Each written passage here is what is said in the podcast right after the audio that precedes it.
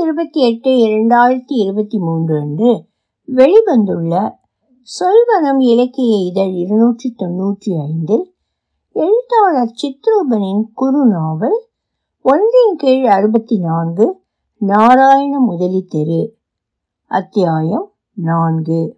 ஒலிவடிவம் சரஸ்வதி தியாகராஜன் பாஸ்டன். ஆயிரத்தி தொள்ளாயிரத்தி எழுபத்தி நான்கு தாமு கைகள் தலைமுடி எல்லாம் வண்ண கலவையாக பள்ளியிலிருந்து வீட்டிற்கு திரும்பி வந்து புத்தக பையை இறக்கி வைத்தான். என்ன கன்றா விடாது பூச்சாண்டி மாதிரி? யூனிஃபார்ம் முழுக்க ஒரே கலர் கலரா இருக்கு? என்று சுந்தரவல்லி அலறினாள். இன்னைக்கு ஹோலி பண்டிகைமா சவுகார்பேட்டையில மார்வாடி பசங்க எங்க ஸ்கூல் வாசலில் நின்றுண்டு எல்லார் மேலேயும் சாயம் பூசி ஒரே அமக்கலம் பண்ணிட்டா. வெள்ளை சட்டை எப்படி பாழாயிடுத்து பாரு. எவ்வளவு துவைச்சாலும் கலர் லேசில் போகாது. மூஞ்சி பூரா பட்டி இருக்கு. போய் நல்லா குளிச்சுட்டு வா. இங்க பாருங்கம்மா என்று காக்கி டிராயர் பாக்கெட்டிலிருந்து சின்னஞ்சிறிய பொம்மைகளை எடுத்து காண்பித்தான். காண்டாமிருகம் ஒட்டகச்சிவிங்கி முள்ளம் பண்ணி என்னது இது? எல்லாம் மிருகமா இருக்கேடா. தனசேகர் கொடுத்தான். பினாக்கா டூத் பேஸ்ட் ஒவ்வொரு டப்பாவிலையும் ஃப்ரீயாக வருதான். இந்த மாதிரி நிறைய சேர்த்துருக்காம்மா. அவங்கிட்ட சிலது ரெண்டு மூணு இருக்கு. அதையெல்லாம் என்கிட்ட தந்துட்டான். என்றால் தாமும் உற்சாகத்துடன். எனக்கும் கலெக்ட் பண்ணணும்னு ஆசையாக இருக்கு. நாமளும் இந்த நஞ்சங்கூடு பல்பொடிக்கு பதிலாக அதை வாங்கலாமா? அப்பா கிட்ட சொல்லி பாரு. எதையும் லேசில் மாற்ற மாட்டா. தாமு குளித்து விட்டு சீக்கிரமாகவே வீட்டு பாடம் எழுத உட்கார்ந்தான். இரவு வேளைகளில் சிம்னி விளக்கின் வெளிச்சத்தில் படிப்பது அவனுக்கு சிரமமாக இருந்தது. ஒரு தடவை கொழுந்து விட்டெறியும் அதன் தீச்சுழலில் அவனுடைய தலைமையில் கொஞ்சம் பொசுங்கி விட்டது. அதிலிருந்து அவன் மெத்தைக்கு போய் வாசிக்க ஆரம்பித்தான். கார்ப்பரேஷன் தெரு விளக்கின் பிரகாசமான டியூப்லைட் ஒளி அவர்கள் வீட்டு மொட்டை மாடியில் பரவும். கணக்கு புத்தகத்தை பிரித்து வைத்துக்கொண்டு பித்தகோரஸ் தேற்றம் பற்றி அன்று வாத்தியார் நடத்தியதை போட்டு பார்த்தான். சரியாக புரியவில்லை. சாம்பவி மாமி பையன் கணிதத்தில் புலி என்றும் தனக்கு அல்ஜிப்ராவில் நிறைய சந்தேகங்களை அவன் நிவர்த்தி செய்ததாகவும் மேனகா முன்பொரு முறை சொன்னது நினைவுக்கு வந்தது. பட்டாசு தந்த தைரியத்தில் நோட்டை எடுத்துக்கொண்டு அவர்கள் போர்ஷனுக்குள் சென்றான். பித்தகாரஸ் தீரம் தானே ரொம்ப ஈஸியாக்கும். இப்போ ஒரு முக்கோணத்தோட மூணு பக்கமும் சம அளவுல இருக்கணும்னு அவசியம் இல்ல கேட்டியா? என்று விளக்க ஆரம்பித்தான் அவன். தாமு அதை முழுமையாக கிரகித்து கொண்டு வெளியே வரும்போது வாசலில் யாரோ எமோ ஏம்பா என்று கூப்பிடுவது கேட்டது ஓடி போய் பார்த்தான். அனந்த சயனம் பணிபுரியும் நிறுவனத்தில் கூலி வேலை செய்யும் தில்லி பாபு அம்மா இல்லையா? கூப்பிடு என்றான். பேச்சு சப்தம் கேட்டு சுந்தரவல்லியும் வேகமாக வந்தாள். ஐயங்கார் சாரு ஆபீஸ்ல ரொம்ப நேரமா விடாம இருமிக்கினே இருந்தாருமா? திடீர்னு ரத்த வாந்தி எடுத்துட்டாரு. ஐயோ என்று அம்மா அலற தாமும் பதவி போய் இப்ப அப்பா எங்கே? என்னாச்சு அவருக்கு? என்றான். ஒன்னும் கவலைப்படாத. முதலாளி அவரை ஜெனரல் ஆஸ்பத்திரிக்கு இட்டுக்குன்னு போக சொல்றாரு. நம்ம கடையில் இருக்காரு வேணு சாரு. அவரும் கூட போயிருக்காரு. உங்களண்ட தகவல் சொல்லிட்டு வர சொன்னாருமா? ஜிஹெச்சுக்கு போய் பாரு என்று கூறிவிட்டு கைவண்டியை இழுத்து கொண்டு சென்றான். சுந்தரவல்லி ஏழுமலையானே அவருக்கு ஒன்றும் ஆயிடக்கூடாது என்று வேண்டியவாறே சிவகாம சுந்தரியிடம் கைமாத்தாக பத்து ரூபாய் வாங்கி கொண்டு சில்லறை புடவை தலைப்பில் முடிந்து கொண்டாள். தாமுடன் வேகமாக பூக்கடை பஸ் பஸ் ஸ்டாப்புக்கு நடந்து போய் பதினெட்டாம் நம்பர் சிவப்பு பல்லவனில் ஏறி சென்ட்ரல் ஸ்டேஷன் எதிரே இறங்கினாள். சென்னை அரசு பொது மருத்துவமனையின் தகவல் மையத்தில் விசாரித்து உள்ளே சென்றனர். ஆஸ்பத்திரியின் மாடியில் நுரையீரல் நோய் சிகிச்சை பிரிவின் நீளமான பெஞ்சில் உட்கார்ந்து கொண்டு சலவைக்கல் பதித்த சுவற்றில் சாய்ந்தபடி அனந்த சயனம் இருமிக் கொண்டிருந்தார். பக்கத்தில் வேணுகோபாலன் கையில் எக்ஸ்ரே மற்றும் மருந்து சீட்டுகளுடன் காத்திருந்தார் சுந்தரவல்லி ஓடி போய் என்னென்ன ஆச்சு? ரத்த வாந்தி எடுத்திடாமே என்று பதறினாள். தாமு அப்பா கையை பிடித்து கொண்டான். இருமல் அதிகமாயிடுத்தடி. கோழையை துப்பும்போது ஒரே ஒரு சொட்டு ரத்தம் வந்தது. அதுக்கு போய் எல்லாருமா சேர்ந்து அமக்களப்படுத்திட்டா எனக்கு ஒன்றுமே இல்லை. என்று இருமிக் கொண்டே சொன்னார். வேணு பயப்படும்படியா எதுவும் இல்லை மாமி. டாக்டரை பார்த்தோம். லங்ஸ் ரொம்ப பாதிக்கப்பட்டிருக்கு. டிபியா இருக்கலாம்னு சந்தேகப்படுறார். ஒரு வருஷத்துக்கு விடாம மாத்திரை சாப்பிட்டு ஊசி போட்டுண்டா சரியாயிடும்னார். என்றார். இப்போதைக்கு கீழே ஃபார்மசியிலே மருந்து வாங்கிட்டு போயிடுங்கோ. பைசா எதுவும் கொடுக்க வேண்டாம். நீங்க சொன்னேன்னா நர்ஸு ஆத்துக்கே வந்து அப்பப்போ டேப்லெட்ஸ் கொடுத்துட்டு இன்ஜெக்ஷன் போட்டுட்டு போவாளாம். ஒன்றும் கவலைப்படாதே. தாமு அந்த பிரிஸ்கிரிப்ஷனை வாங்கி படித்து பார்த்தான் ஐசோநெக்ஸ் மாத்திரையும் ஸ்டெப்டமைசின் ஊசியும் எழுதப்பட்டிருந்தது. ஆஃபீஸ் கோடவுன்ல எப்பவும் தூசி தும்புக்கு நடுவில் இருக்கிற இருக்கிறது இவர் உடம்புக்கு ஒத்துக்கலை. அதோட புகையில போடுறத நிறுத்தி தொலைங்கோன்னு சொன்னா கேட்க மாட்டேங்கிறார் என்றாள் அம்மா. நான் இனிமே உனக்கு வெத்தலை வாக்கு கூட வாங்கிட்டு வர மாட்டேன்பா என்றான் சாமு பொய்யான கோபத்துடன். அனந்த சயனம் அவனை கட்டி அணைத்து கொண்டார் வேல் வைத்துக்கொண்டு ஜிப்பா தலைமுடியுடன் இருக்கும் பாலமுருகன் படம் போட்ட தினசரி கேலண்டரில் பழைய தேதியை கிழித்துவிட்டு அன்றைய நாளைக்கான விவரங்களை படிக்க ஆரம்பித்தான் தாமு பதினாலு நாலு ஆயிரத்தி தொள்ளாயிரத்தி எழுபத்தி நான்கு ஞாயிற்றுக்கிழமை ஆனந்த வருஷம் சித்திரை ஒன்று தமிழ் புத்தாண்டு விஷு புண்ணிய காலம் ஈஸ்டர் திருநாள் உத்தராயணம் வசந்த ருது கொல்லம் பதினோராயிரத்தி நாற்பத்தொம்போது ஹிஜ்ரி ஆயிரத்தி முந்நூற்றி தொண்ணூற்றி நாலு பூராடம் நட்சத்திரம் சப்தமி அஷ்டமி திதி சித்த அமிர்த யோகம். தமிழ் வருடப்பிறப்பு என்றாலே தாமுவுக்கு கொண்டாட்டம்தான். அம்மா மாங்காய் போட்டு வெள்ளை பச்சடி செய்வாள். அது அவனுக்கு ரொம்ப பிடித்தமான ஒன்று. அதில் இனிப்பு புளிப்பு காரம் போன்ற அறு சுவைகளும் இருக்கும். இதே மாதிரி நம்ம வாழ்க்கையிலையும் சந்தோஷம் ஏமாற்றம் ஆச்சரியம் வருத்தம் எல்லா அனுபவங்களும் கலந்து வரும். அதை எதை அப்படியே ஏற்றுக்கணுங்கிறதுக்கு அடையாளமாக தான் இதை பண்ணுறோம் என்று அப்பா சொன்னது நினைவுக்கு வந்தது. புதிதாக வாங்கிய பாம்பு பஞ்சாங்கம் பூஜை மாடத்தில் தயாராக இருந்தது. அனந்த சயனம் குளித்துவிட்டு திருமண் காப்பு தரித்து கொண்டு தாமுக்கும் நெற்றியில் ஒற்றை இட்டு விட்டார். பெருமாள் சேவித்துவிட்டு இருவரும் உணவருந்து அமர்ந்தனர். சாயங்காலம் அண்ணாமலை மன்றத்துக்கு போகலாம். என்னால அவ்வளோ தூரம் நடக்க முடியாதுன்னா நீங்க ரெண்டு பேரும் போயிட்டு வாங்கோ. என்றாள் சுந்தரவல்லி. பாரிஸ் கார்னர்கிட்ட இருக்கே.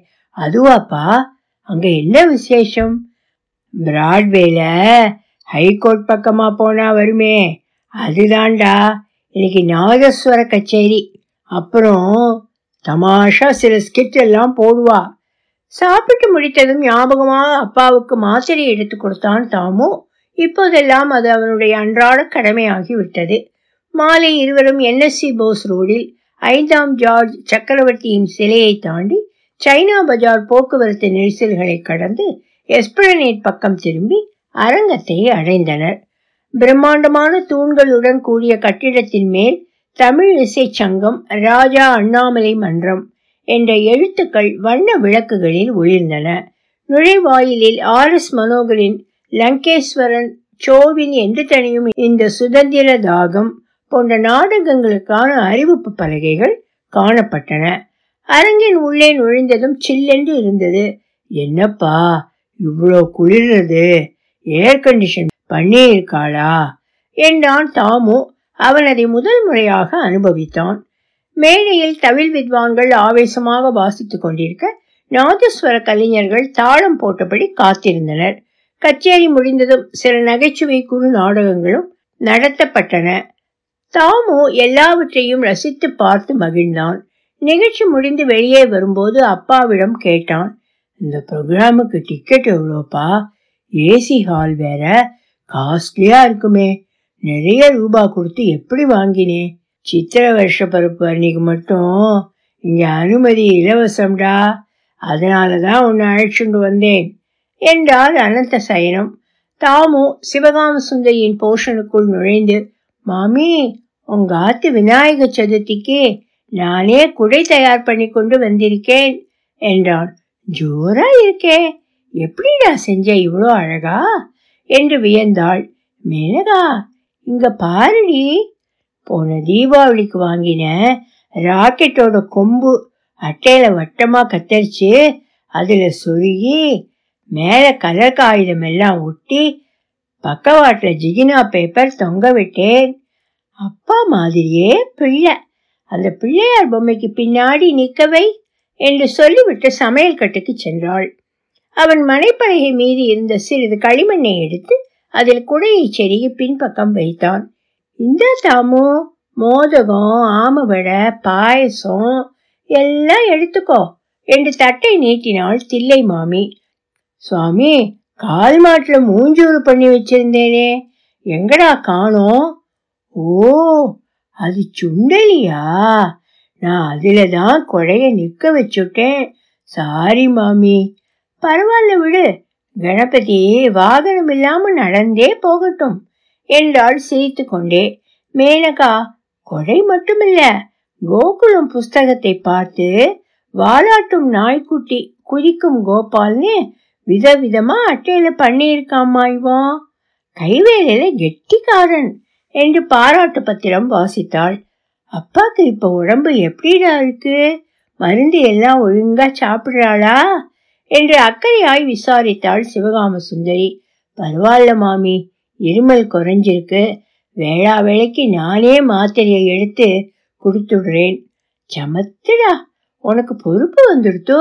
நான் பார்த்து வளர்ந்த பையன் நீ சின்ன வயசுல பெருமாள் விக்கிரகங்களை வச்சுட்டு விளையாடிட்டு இருப்பியே உங்க அப்பா மரத்துல ஒரு தேர் பண்ணி கொடுத்தார். சுவாமிக்கு ஊஞ்சல் கட்டி கோவில்ல பண்ற மாதிரியே அபிஷேகம் எல்லாம் பண்ணுவே. நீங்க தானே திருமஞ்சனத்துக்கு பால் தயிர் எல்லாம் தருவே. கனகாம்பரம் தவளம்னு ரகரகமா பூல மாலை கட்டி கொடுப்பேளே. ஆமாண்டா இப்ப நீ பெரியவனாகி எட்டாம் கிளாஸ் போயாச்சு. அதையெல்லாம் விட்டுட்டே அந்த விக்கிரகம் எல்லாம் பத்திரமா வச்சிருக்கேன் மாமி. பழையபடி ஆத்திலேயே பெருமாளுக்கு உற்சவம் பண்ணணும்னு ஆசைதான். நேரம் இல்லை படிப்பு எழுத்து அதிகமாயிடுத்து என்றான் தாமு. ஆயிரத்தி தொள்ளாயிரத்தி எழுபத்தி ஐந்து. அனந்த சைனம் அன்று கூடுதலாக ஹிந்து பேப்பரும் வாங்கினார். முதல் பக்கத்தில் தலைப்புச் செய்திகளை வாசித்துவிட்டு ஆத்திரத்துடன் அதை கொண்டு போய் ராமச்சந்திரனிடம் காண்பித்தார். ஐயர்வாள் உங்க காங்கிரஸ் தலைவி பண்ணி இருக்கிற காரியத்தை பாருங்கோ.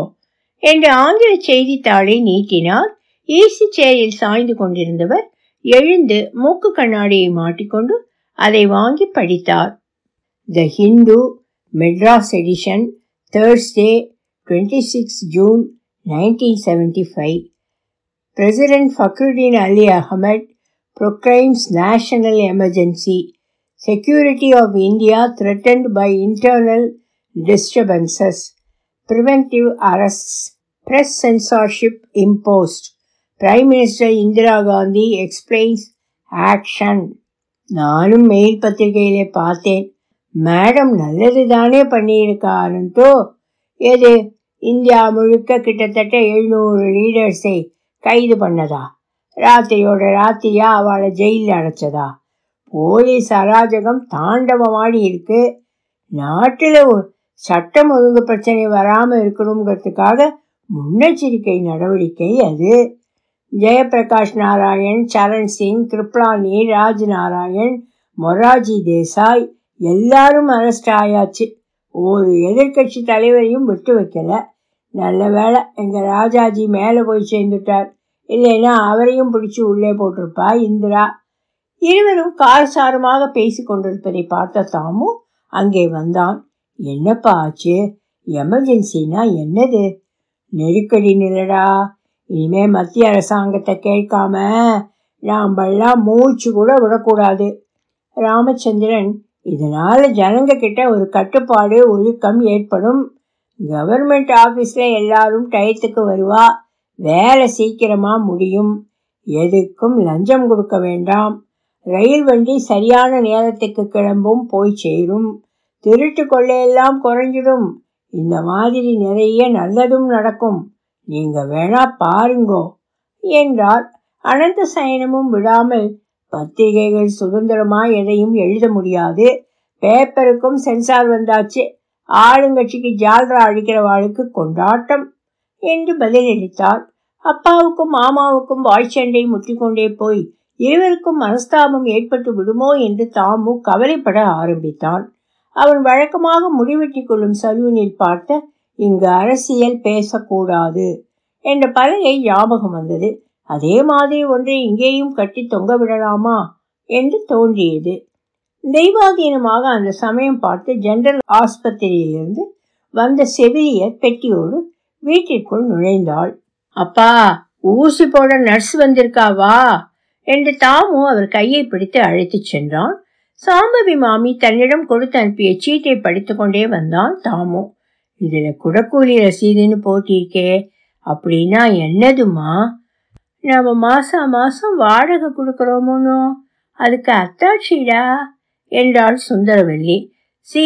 அனந்த சயனம் ஐயங்காரிடமிருந்து பதினைந்து ரூபாய் மட்டும் பெற்றுக்கொண்டேன்னு இருக்கு. நீ இருபத்தஞ்சு ரூபாய் கொடுத்தியே. நான் பார்த்தேன். அவள் மெதுவான குரலில் பத்து ரூபாய மாமி எடுத்துன்றா என்றாள். அது தப்பு தானேம்மா இவ்வளவு கம்மியான வாடகைக்கு வேற எங்கேயும் வீடு கிடைக்காதுடா. அதனால நாங்களும் கண்டுக்கிறதில்ல. அதுக்காக அவ இந்த மாதிரி என்று ஆரம்பித்த தாமுவை திசை திருப்பினாள். இப்போ நம்ம கிட்ட வாட்ச் அலாரம் டைம் பீஸ் ஏதாவது இருக்கா? இல்ல எதுக்குமா கேக்குற? மணி தெரிஞ்சுக்கிறதுக்கு நீ என்ன பண்ணுவே? சாம்பவி மாமியாத்து ஜன்னல் வழியா சுவர் கடிகாரத்துல பார்த்துட்டு வருவேன். பள்ளிக்கூடம் கிளம்புறதுக்கு நேரம் ஆயிடுத்துன்னு. அப்புறம் அவகிட்ட தானே ரேடியோ இருக்கு? டெலிஃபங்கன் டிரான்சிஸ்டர் வச்சிருக்கா? நாம் நாம ஒலிச்சித்திரம் வண்ணச்சுடர் தேன் கிண்ணம் மாநில செய்திகள் எல்லாம் ஓசியில கேட்கிறோமா இல்லையா? ஆமா நானும் விவித் பாரதியில் ஹார்லிக்ஸ் சுசித்ராவின் குடும்பம் போன்வீட்டா குவிஸ் கான்டெஸ்ட் அப்புறம் சிறுவர் சோலை கேட்டுருக்கேன் இதுக்கெல்லாம் சேர்த்துதான் அந்த பத்து ரூபான்னு வச்சுக்கோயே என்றாள் சுந்தரவல்லி.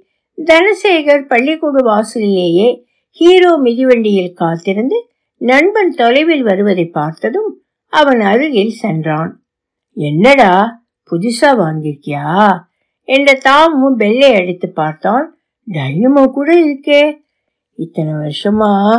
அவர் சைக்கிள் எடுத்து சுத்திக்கிட்டு இருந்தேன். இன்னைக்கு பிறந்த நாளைக்கு வீட்டில் சொந்தமாவே வாங்கி கொடுத்துட்டாங்க. மருந்தே போயிட்டேன்டா. ஹாப்பி பர்த்டே என்று கை குலுக்கினான். தேங்க்ஸ்டா காலேஜ் சேர்ந்த உடனே லேம்பரட்டா ஸ்கூட்டர் கேட்டிருக்கேன்.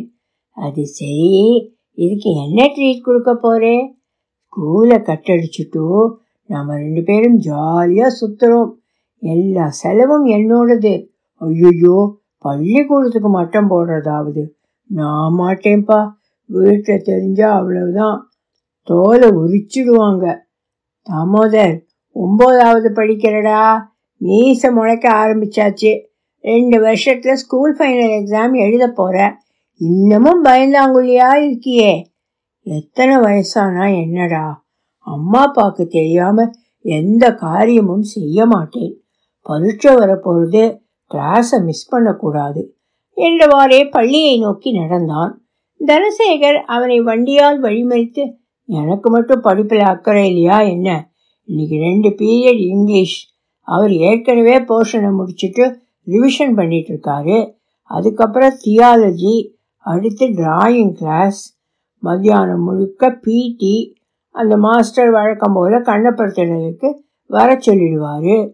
நீ சொல்கிறது வாஸ்தவம் தான்டா இன்னைக்கு லீவு போட்டா பெரிய நஷ்டம் ஒன்றும் இல்லை இருந்தாலும் என்றான் தாமு. அப்புறம் என்ன? பின்னாடி உட்காரு. முதல்ல பார்வதி லஞ்ச் ஹோம்க்கு போகிறோம் மூக்க பிடிக்க சாப்பிட்றோம். மினர்வா தியேட்டரில் கிரேசி பாய்ஸ் ஆஃப் கேம்ஸ் படம் பார்க்கிறோம். பயங்கர காமெடியாக இருக்கும். அதுக்கப்புறம் எக்ஸிபிஷன் என்று அடுக்கிக் கொண்டே போனான். எனக்கு என்னமோ பயமாக இருக்குடா. ஸ்கூல் கட்டடிச்சா பெரிய பிரச்சனை ஆயிடும். நீ என் க்ளோஸ் ஃப்ரெண்டு தானே. பிறந்த நாளும் அதுவுமா என்னை ஏமாத்தாதே.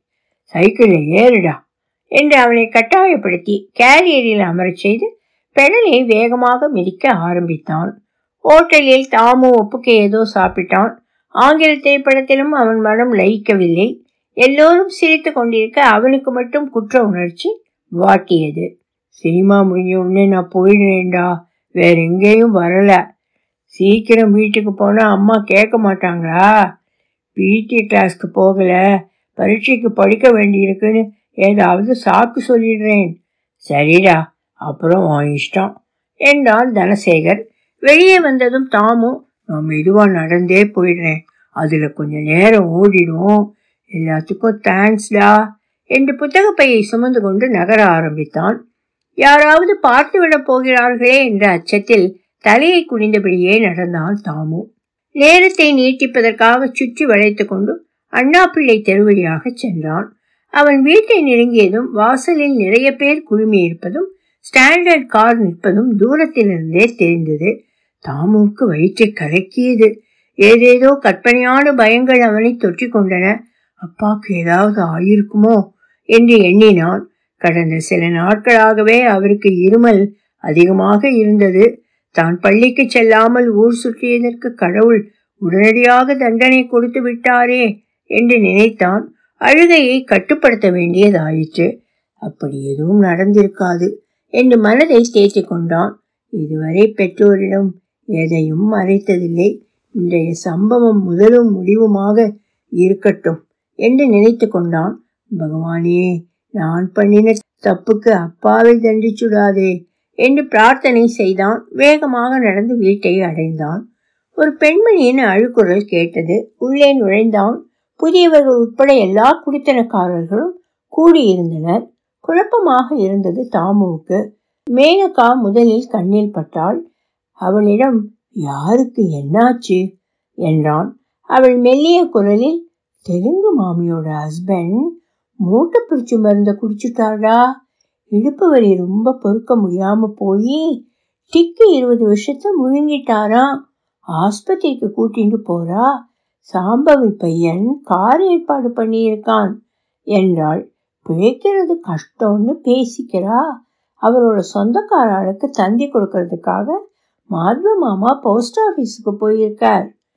தாமுவுக்கு போன உயிர் திரும்பி வந்த மாதிரி இருந்தது. கூட்டத்தில் அம்மாவை தேடி கண்டுபிடித்து அவள் கரங்களை பற்றி கொண்டான். இரவு அப்பா ஆபீஸிலிருந்து வந்ததும் இன்று நடந்ததை சொல்லி மன்னிப்பு கேட்க வேண்டும் என்று நினைத்தான்.